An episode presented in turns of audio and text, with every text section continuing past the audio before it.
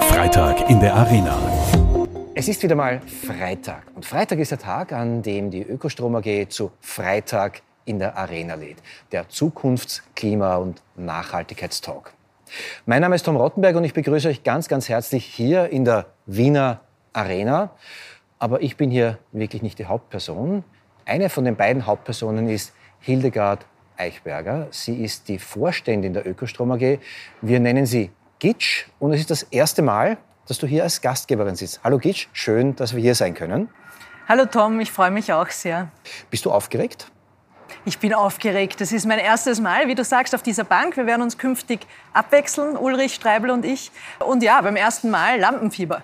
Allerdings geht es hier natürlich nicht nur um das Lampenfieber von Gitsch und mir, sondern hauptsächlich um unseren heutigen Gast. Wer ist denn da? Wer sitzt denn da auf dem Sofa, das wir jetzt noch nicht im Bild gehabt haben? Ja, wir haben heute einen besonders spannenden Gast eingeladen. Jemand, der der Ökostrom AG auch geschäftlich verbunden ist. Wie? Darüber sprechen wir noch. Wir haben heute Daniel Horak hier. Daniel Horak ist äh, einer der Gründer und Geschäftsführer von Conda. Herzlich willkommen, Daniel. Hallo, ich bin Daniel Horak. Ich bin einer der beiden Gründer von Conda und der neuen Plattform Crowd17. Seit mittlerweile über acht Jahren beschäftige ich mich mit dem Thema Crowdinvesting. Bei uns kann man ab 100 Euro in Startups und kleine und mittelständische Unternehmen investieren. Und einer der zentralen Punkte über die letzten Jahre war für uns, dass wir es ermöglichen, transparent einer breiten Masse sich an Unternehmen zu beteiligen. Ja, Daniel, schön, dass du hier bist. Auch von meiner Seite herzlich willkommen in der Wiener Arena, bei Freitag in der Arena. Ich habe mit Gästen wie dir immer ein echtes Problem, das gebe ich ganz offen zu, äh, weil von Geld weiß ich immer nur eines, ich habe zu wenig davon und ich kenne mich damit nicht aus. Und dann sitzt mir jemand wie du gegenüber und hatte mit 33 Jahren, bist du glaube ich alt, äh, bereits zwei Crowdfunding, Investmentunternehmen gegründet und führt die. Ähm, für mich ist mal die Begriffsklärung gar nicht so unwichtig. Was ist eigentlich dieses Crowdfunding? Was tut ihr eigentlich?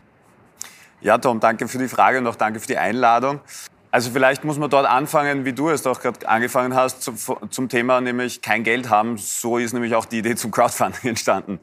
Ich habe das erste Mal mit 20 gegründet und war genau in der Situation, nämlich zu sagen, jetzt möchte ich ein Unternehmen gründen, brauche Kapital. Wo finde ich ein Kapital? Das war vor 13 Jahren so gut wie nicht möglich in Österreich für junge Unternehmen. Und aus der Idee ist dann ein paar Jahre später eigentlich die Idee zu Conda entstanden, nämlich äh, hinter Crowdfunding steckt die Grundidee zu sagen, da gibt es ein Unternehmen, da gibt es eine Idee, die braucht Geld. Und auf der anderen Seite gibt es viele einzelne Personen, die Kapital haben und die im Falle bei uns ab 100 Euro sich an dem Unternehmen beteiligen können. Durch die Menge der Personen kommt dann auch ausreichend Kapital zusammen, dass das Unternehmen gründen kann, wachsen kann, äh, erfolgreich neue Märkte erschließen kann. Und wirtschaftet mit dem Geld und wenn sie erfolgreich sind, dann verdienen die Investorinnen mit. Das ist eigentlich die ganze Grundidee hinter Conda. Wie wir damals gestartet sind, gab es einen prominenten Mitstreiter, den Heini Staudinger, hat man vielleicht schon mal gehört. Der hat damals in Österreich das sehr bekannt gemacht. Genau zu dem Zeitpunkt sind wir gestartet. Und er hat ja sagen wir mal, sehr radikal versucht. Also der Heini Staudinger hat damals gesagt, für sein nächstes Vorhaben bei seinem Unternehmen GEA, er, er braucht Kapital und hat aber gesagt, er möchte das nicht von den Banken, sondern er möchte das über seine Kundinnen und Kunden einsammeln und hat das dann auch gemacht. Jetzt muss man dazu sagen, es gibt in Österreich Gesetzgebungen, Bankengesetz, Kapitalmarktgesetz und ähnliches, die, sagen wir mal, äh, es nicht ganz einfach machen, aus einer breiten Masse von Personen Geld zu sammeln. Und der Heini hat das halt sehr pragmatisch gelöst und ich gesagt, er macht es halt einmal und dann schaut er. Und hat dann es auch sehr öffentlichkeitswirksam gegen Finanzmarktaufsicht etc. gekämpft, das umzusetzen. Wir haben das versucht, dann auch in Abstimmung mit Finanzmarktaufsicht und anderen legalen Playern in Österreich umzusetzen und haben dann nach einem Jahr des quasi Kämpfens für dieses Geschäftsmodell es geschafft. Ja, und jetzt sind wir achteinhalb Jahre im Markt und durften schon sehr viel in dem Bereich sehen und finanzieren.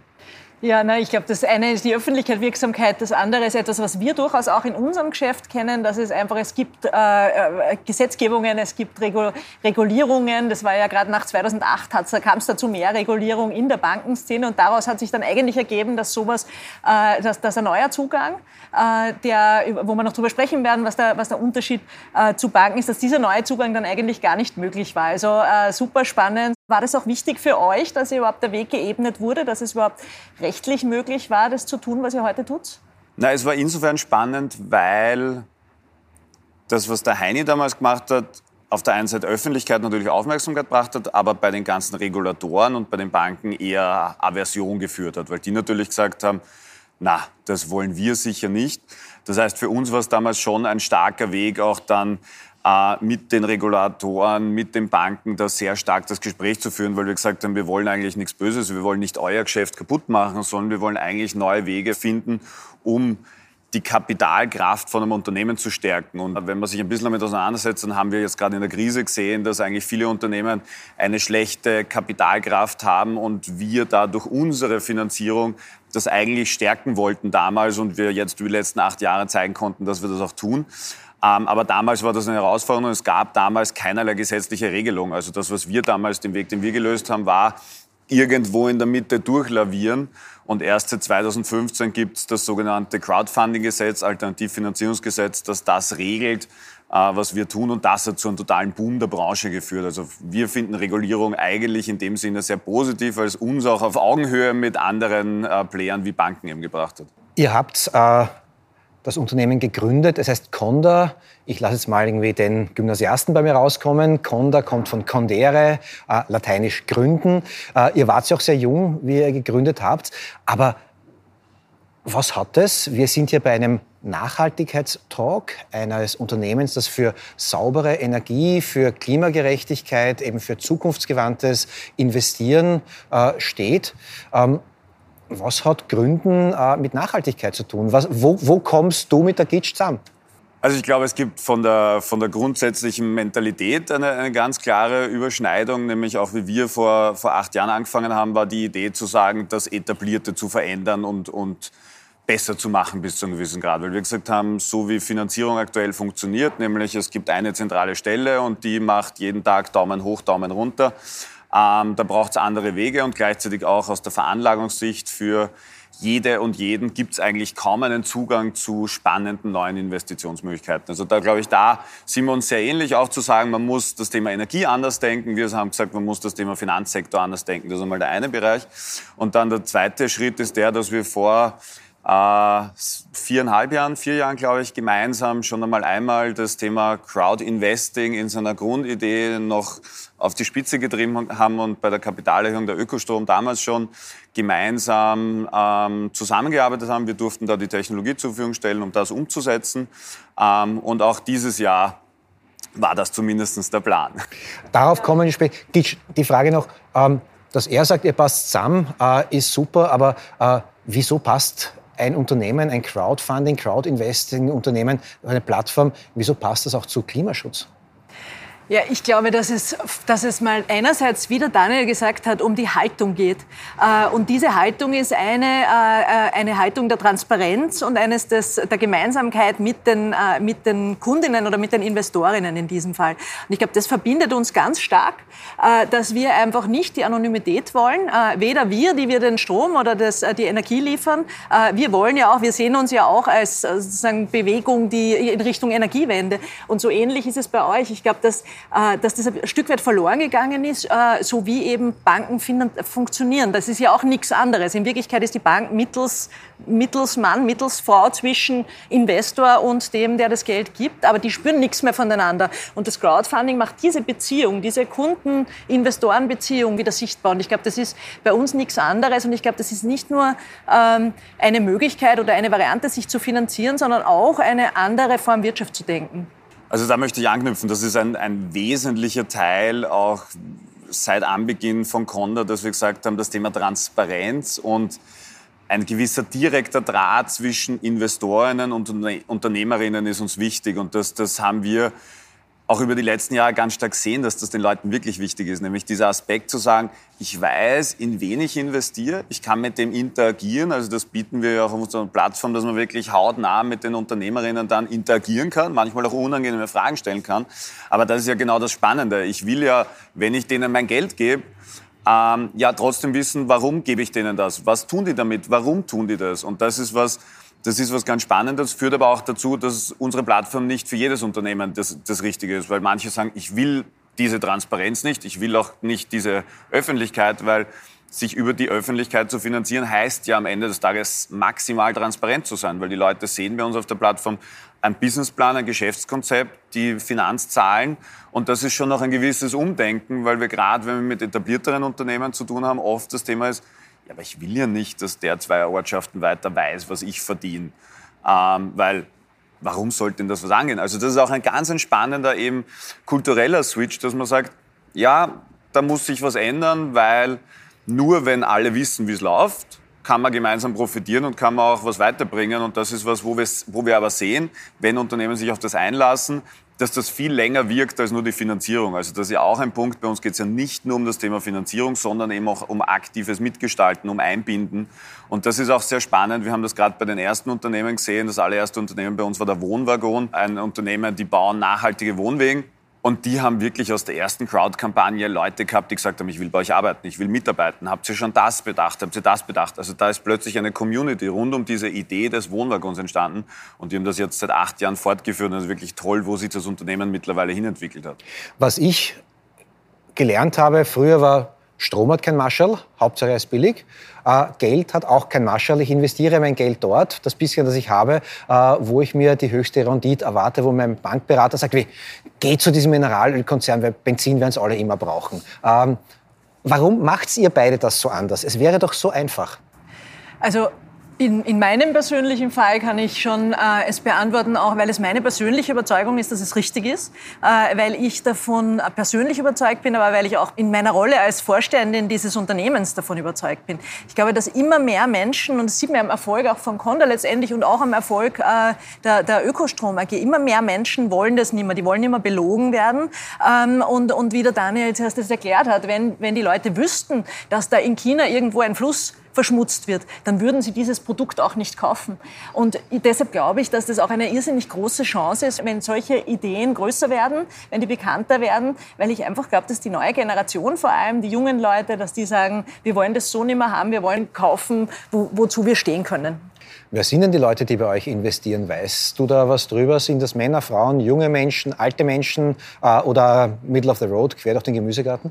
Also ich würde mal sagen, wir haben das komplett unterschätzt oder wir haben das komplett falsch eingeschätzt mit der Hypothese, mit der wir gestartet sind vor acht Jahren, die nämlich war, das werden die, die jungen Wilden sein, 20, 30 Jahre quer durch das Gemüsebeet, die, die Weltveränderer, die sich vielleicht noch nicht leisten können, aber wollen. Schlussendlich sehen wir jetzt, wir haben bei uns auf der Plattform über 30.000 registrierte Investoren. Das heißt, wir wissen recht gut sogar, wer die Leute sind. Und es sind vorwiegend, also zu 70 Prozent ist unsere Investorenschaft männlich, eher aus Ballungsgebieten. Ähm, mittleres, oberes Management, Unternehmerinnen, äh, Kreative. Ähm, also schon eine Zielgruppe, wo wir uns am Anfang gedacht hätten, die eher klassisch investiert. Wir sehen mhm. aber auch durch Umfragen, die wir machen, dass eben genau das, was du vorher gesagt hast, dieses, dieses Umdenken auch eben nicht nur bei den ganz Jungen, sondern schon ein, zwei quasi Altersdekaden später einsetzt. Und das ist recht spannend dann auch mhm. zu sehen, dass das sehr oft aber durch die Kinder und Enkel getriggert ist, die dann sagen, schau dir das doch mal mhm. an. Und dort natürlich gerade in der Altersschicht die finanziellen Möglichkeiten da sind. Also wenn, wenn ich an Studienkollegen, wie ich die Conda gegründet habe, gesagt habe, geh investier doch mal 5000 Euro, die hätten mich ausgelacht. Ähm, aber meine Eltern, also meine ganze Familie hat in das erste Projekt investieren müssen, weil sie hatten keine Wahl. Und das ist schon was, da bewegt sich was und da merkt man schon auch, dass die jüngere Generation quasi die, die Elterngeneration mitzieht und das sieht man dann bei uns auch auf der Plattform. Ja, ich glaube, das ist etwas, an was ich auch wirklich fest glaube, dass die Entscheidungen, und ich bin in, der, ich bin in eurer Zielgruppe äh, mit knapp unter 50, und die Entscheidungen äh, fallen natürlich äh, in, dieser, in dieser Gruppe, weil wir einfach auch die sind, die das wirtschaftliche Pouvoir haben, da einzusteigen. Aber ich glaube, es ist nie falsch, quasi dorthin zu schauen, wo, was die Jungen bewegt. Äh, das ist im Klimaschutz so, mit Fridays for Future, und das ist äh, genauso mit dem, mit dem Investieren. Weil man dann einfach weiß, man investiert in, in, in Zukunft. Ist das auch der Grund, warum ihr die äh, Crowd 17 gegründet habt? Ja, das ist auch ganz spannend. Ich glaube auch, das ist, ist auch so ein bisschen mein, mein, mein ganz eigener Weg zum Thema Nachhaltigkeit. Ähm, das hat sich über die letzten acht Jahre ganz stark auch dadurch entwickelt, sich mit dem Thema junge, innovative Unternehmen auseinanderzusetzen und einfach die letzten vier, fünf Jahre das Thema auch in der Unternehmerschaft und der österreichischen Startup-Szene einfach immer, immer wichtiger wurde und dann dadurch natürlich die eigene Betroffenheit immer, immer wichtiger wird. Also das ist schon auch was, was ich in meinem eigenen Umfeld sehe. Je näher man selber dran ist, weil man Bezug hat, desto wichtiger wird es einen selbst. Und, und ich habe es dann gesehen, zum Beispiel auch meine Freundin hat vor einem Dreivierteljahr bei Magda angefangen, äh, Online-Biosupermarkt. Ja, seit einem Jahr jetzt bald setzen wir uns viel intensiver mit dem Thema nachhaltige Ernährung auseinander, mhm. weil es natürlich viel näher ist als vorher. Vorher hat man es drüber gelesen aber es war vielleicht inconvenient. Und genau aus dem Grund auch zu sagen, es muss convenient sein, es muss irgendwie einfach sein, in nachhaltige Unternehmen zu investieren, haben wir dann die Crowd 70 gestartet, weil wir gesagt haben, okay, es ist aus unserer Sicht nicht nur wichtig, Gutes zu tun und darüber zu sprechen, sondern es muss für die Leute auch in den Alltag integrierbar sein. Crowd 17, äh, das klingt jetzt irgendwie so wie irgendeine Popband. Das ist nach den 17 Sustainable Development Goals äh, der UNO äh, genannt. Das sind eben die 17 Nachhaltigkeitsziele, mit denen man die Welt erhalten, retten, zu einem besseren Ort machen kann. Das ist also quasi auch schon ein Mission Statement im Namen des Unternehmens. Ähm, ihr seid aber nicht nur nachhaltig für 1001 Unternehmen aktiv, sondern auch mit der Ökostrom habt ihr ja auch gemeinsam gearbeitet oder ihr habt am Anfang die erste Kapitalerhöhung schon gemacht, die zweite ähm, hättet ihr machen wollen. Gitsch, was ist da schiefgelaufen? Ja, in, also jetzt so wie wir hier sitzen, muss ich fast sagen, etwas schiefgelaufen. Aber man, man muss sagen, äh, es war so erfolgreich oder wir waren so erfolgreich, dass, dass wir dann gar nicht zum Tun gekommen sind. Worum, worum ging es äh, bei unserer, wir haben ja 2017 eine Kapitalerhöhung gemacht, äh, auch gemeinsam mit Conda. Und es war, soweit ich das weiß, es war noch vor meiner Zeit, ähm, was die erfolgreichste Crowd-Investment-Kampagne, die ist äh, mit einer Million Euro über 48 48 Stunden, die ausverkauft war. Äh, tolle, äh, tolle Sache und das wollten wir wiederholen, diesmal mit knapp über 4 Millionen Euro. Und ähm, die Problematik, ähm, die, die dabei entstanden ist, ist, dass wir bei, bei so Kapitalerhöhungen dürfen wir zuerst die Bestandsaktionäre zeichnen und die mm, haben offensichtlich so viel Vertrauen in uns, dass sie uns schon so überzeichnet hat, dass wir gar nicht in diese Publikumsemission gehen konnten. Das heißt, wir haben jetzt leider nicht das, was wir eigentlich wollten. Wir wollten ja mehr Menschen noch für uns begeistern. Wir haben das Geld eingesammelt, aber eben mit dem weinenden Auge, dass wir nicht noch mehr Menschen mit uns mitnehmen konnten. Aber kann einem Unternehmen eigentlich was Besseres passieren, als dass die Leute, die bereits ihr Geld drin investiert haben, sagen, super, wir wollen da noch mehr involviert sein? Ich glaube, das ist eine wunderschöne Bestätigung. Deshalb sage ich, rede ich ganz ungern vom Problem, was das betrifft. Ich, ich wollte nur die andere Seite erklären. Was für uns natürlich das Schöne ist, es ist gerade im Bereich der erneuerbaren Energien, das ist einfach ein wahnsinnig dynamischer Markt. Äh, da wird sich innerhalb der nächsten zehn Jahre sehr, sehr viel tun. Und äh, insofern wird der Bedarf, äh, nochmal Geld einzusammeln, definitiv da sein. Und da denke ich, wir haben wir schon bewährte Mechanismen, wie wir das tun können. Uns hat das auch absolut gefreut, weil natürlich erstens das schon in der, in der letzten Zusammenarbeit, aber auch jetzt wieder total spannend war, ähm, da gemeinsam auch diesen Weg zu beschreiten. Und die Vorarbeit war super interessant. Also von dem her, ich kann auch nur von unserer Seite sagen, Gratulation. Und es sind bei uns auf jeden Fall zwei lachende Augen, ähm, die, da, die da mitspielen wenn ich sage, ich hätte so gern bei der Ökostrom äh, 100, 200, 2000 Euro investiert, die ich irgendwo äh, jetzt von meinen Mineralölaktien äh, abziehe, ähm, Wäre ich da bei euch fündig? Wie suche ich da? Wie funktioniert dieses Werk? Also ich versuche es jetzt wirklich runterzubrechen auf einen Geldanalphabeten wie mich. Wie funktioniert das? Wenn ein paar hundert Euro vielleicht noch übrig sind, dann, dann ist es sehr schnell und einfach erklärt. Nachdem eben wie erwähnt es sehr transparent ist, geht man auf Conda.at oder auf Crowd17.at und findet dort am Ende des Tages aktuell Möglichkeiten, Kapital zu investieren. Das erfolgt dann alles online. Das heißt, ich muss mich dort einmal registrieren, wenn ich, so wie du jetzt sagst, das erste Mal vielleicht mit dem Thema in Kontakt komme. Ähm, da gebe ich einmal dann meine persönlichen Daten ein und dann kann ich mich dort durch die Projekte durchklicken. Bei allen Projekten wird sehr transparent äh, dargestellt, wofür brauchen die das Geld, was haben die vor. Aktuell zum Beispiel ein, ein ähm, E-Bike-Produzent äh, aus Deutschland, die bauen E-Bikes für den innerstädtischen Verkehr, eher so E-Mofas sogar. Und die haben jetzt knapp 500.000 Euro schon eingesammelt. Dort kann ich mich dann reinklicken, schaue mir das an, schaue mir mal das Produkt an, sage ja, spannendes Produkt, dann kann ich mir das Team anschauen, denke mir, ja, die haben beide zehn Jahre Erfahrung, finde ich auch spannend und kann dann weitergehen. Wenn es mich wirklich sehr im Detail interessiert, kann ich mir dann einen Businessplan und einen Finanzplan, dann kann ich 40, 50 Seiten mir genau durchlesen, was haben die vor. Und dann, wenn ich immer noch überzeugt bin, sage ich dann investieren, kann dort ab 100 Euro investieren, werde dann dort durchgeführt, werde dann auch nochmal sehr klar über meine Risiken aufgeklärt, weil das ist schon noch etwas, das ist uns immer ganz wichtig. Das ist ein Investment und mit diesem Investment ist ein Risiko verbunden und im schlimmsten Falle, gerade bei jungen Unternehmen, bei Startups, könnte das Geld auch verloren gehen. Das heißt, auch das lese ich mir dann nochmal durch, verstehe es hoffentlich und dann investiere ich. Dann ist irgendwann diese Kampagne abgeschlossen und dann bleibe ich aber mit dem Unternehmen verbunden, weil die mir dann einmal im Quartal über ein Reporting mich einbinden und meistens gibt es dann eben auch sogenannte VIP-Clubs oder sonstiges, wo ich dann zum Beispiel weitere Vorteile kriege. Also wir haben auch vor einiger Zeit vom Hermann Mayer und Rainer Schönfelder das Hotel in Bad Glenkirchheim äh, mitfinanzieren dürfen. Ähm, dort komme ich dann in den VIP-Club und kann dann zum Beispiel günstiger nächtigen und solche Dinge. Das heißt aber, ähm, dass Österreich eine Nation der Sparbuch unter der Matratzenbesitzer, Besitzerinnen äh, jetzt alle wie die Irren in Crowdinvest und Crowdfunding äh, Strategien hineinarbeiten, hineinwandern? Also ich glaube, wir sind als Österreich immer noch ein Land der Sparbucheigentümerinnen. Ähm, das heißt, der, der Run ist jetzt überschaubar, aber man sieht, es tut sich was. Und ich glaube, das ist, das ist auch ganz wichtig. Also ähm, das passiert nicht von heute auf morgen. Und wir sehen das ja auch, wenn man sich die, die äh, Aktienquote in Österreich anschaut, sind wir in ganz Europa am unteren Level ähm, es sind mehrere hundert Milliarden in Sparbuch gebunkert und eigentlich verliert das jedes Jahr äh, an Wert. Also das passiert Schritt für Schritt, aber das ist auch, glaube ich, ein Umdenken, was äh, Zeit braucht und was halt auch Zeit braucht insofern, dass man sich mit dem Thema auseinandersetzt. Also das ist schon auch etwas, was wichtig ist.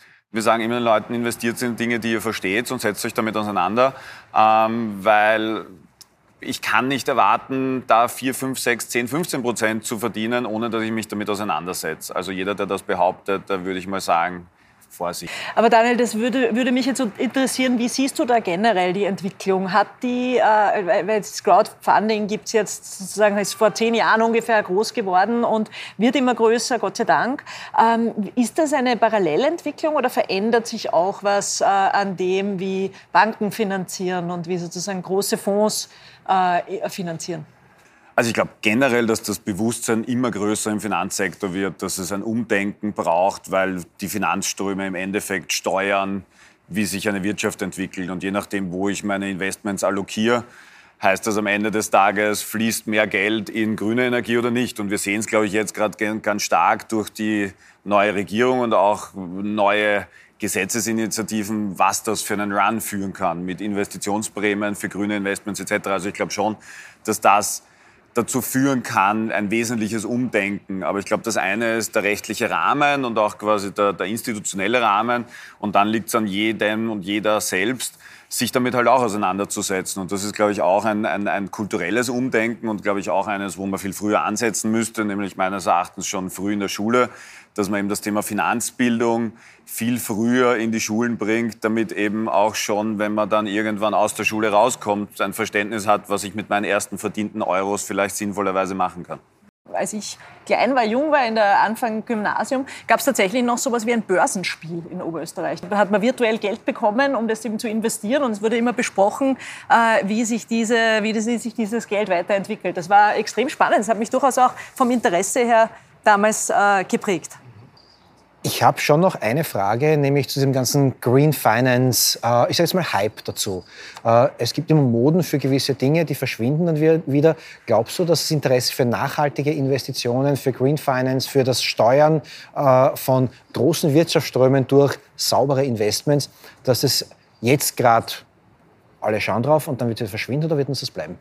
Ich glaube, wir können es uns nicht leisten, dass es verschwindet als Gesellschaft und als, als, als Planet. Also das ist, das ist glaube ich, äh, weit weg von einem Hype. Ich glaube, dass es tatsächlich noch viel mehr Hype bräuchte, ehrlicherweise, weil es ist, glaube ich, immer noch ein, ein, ein, ein Bubble-Thema, unter Anführungszeichen. Also ich glaube, es ist immer noch eher in einer Peer-Group, wo man sich halt damit auseinandersetzt, unter Freunden, Familie, vielleicht auch, äh, wo es aktiver wird. Aber ich sehe gerade allein, Jetzt fahre ich seit einem Dreivierteljahr ein Elektroauto und allein was rund um dieses Thema Elektromobilität an Diskussionen geführt werden und fast schon religiös ähm, ist das, glaube ich, an vielen Punkten noch etwas, was sich auch entwickeln muss, wo Technologien noch weiterentwickelt werden müssen, wo es sicher viele äh, auch noch valide Kontraargumente gibt. Aber in Summe können wir es uns nicht leisten, dass dieses Thema jemals wieder verschwindet.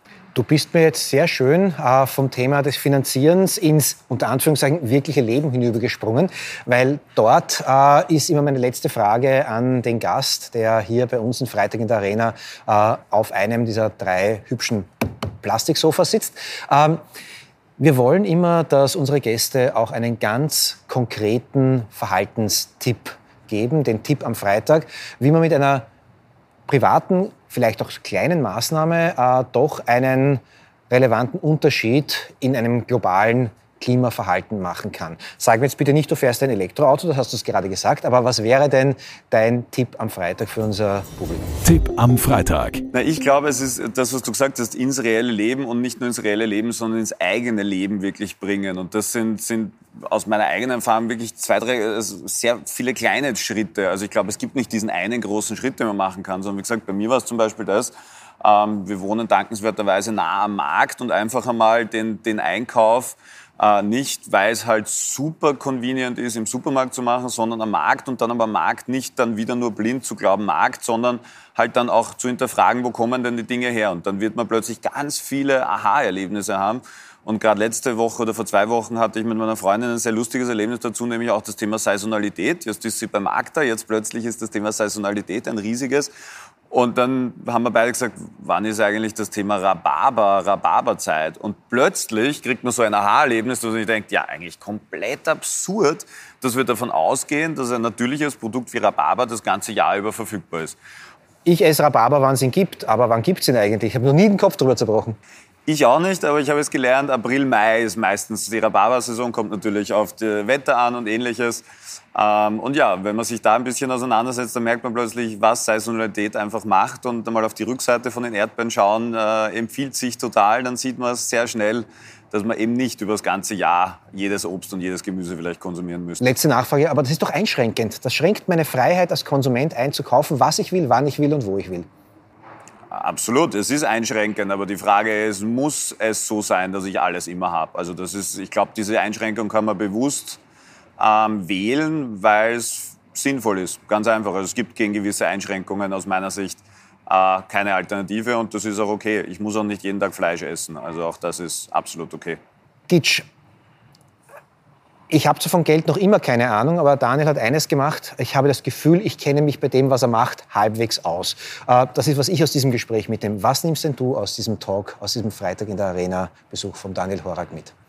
Also neben dem, dass ich jetzt Lust auf Rhabarber habe, ähm, nehme ich wirklich äh, zwei spannende Aspekte mit, nämlich äh, was der Daniel gut beschrieben hat, er kommt eigentlich nicht von der Nachhaltigkeitsseite, aber er hat sich dem Thema von der anderen Seite angenähert. Und das finde ich ist eine total spannende, spannende Sache, die wir heute rausgearbeitet haben, nämlich er kommt von der Seite Transparenz und Beteiligung und landet dann aber eigentlich beim Thema Nachhaltigkeit, weil man dann eben über diese Transparenz natürlich genauer schaut, was man tut und über die Beteiligung auch sozusagen dieser direkte Kontakt besser hergestellt ist. Und ich finde das total spannend, weil, weil, weil das natürlich die große Frage ist, wie schaffen wir es, dass wir die Welt zu einer nachhaltigeren machen.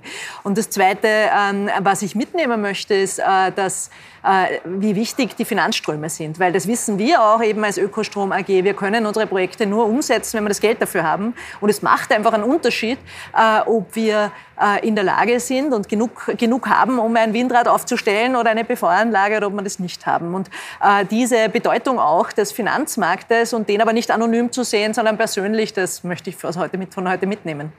Und ich nehme auch noch was mit, nämlich dass bei der nächsten Kapitalerhöhung der Ökostrom AG hoffentlich genug Volumen da ist, dass ich auch ein paar Euro investieren darf. Das hat mir richtig, richtig wehgetan, dass ich da nicht mitspielen durfte. Aber ich glaube, das ist Jammern auf sehr, sehr hohem Niveau.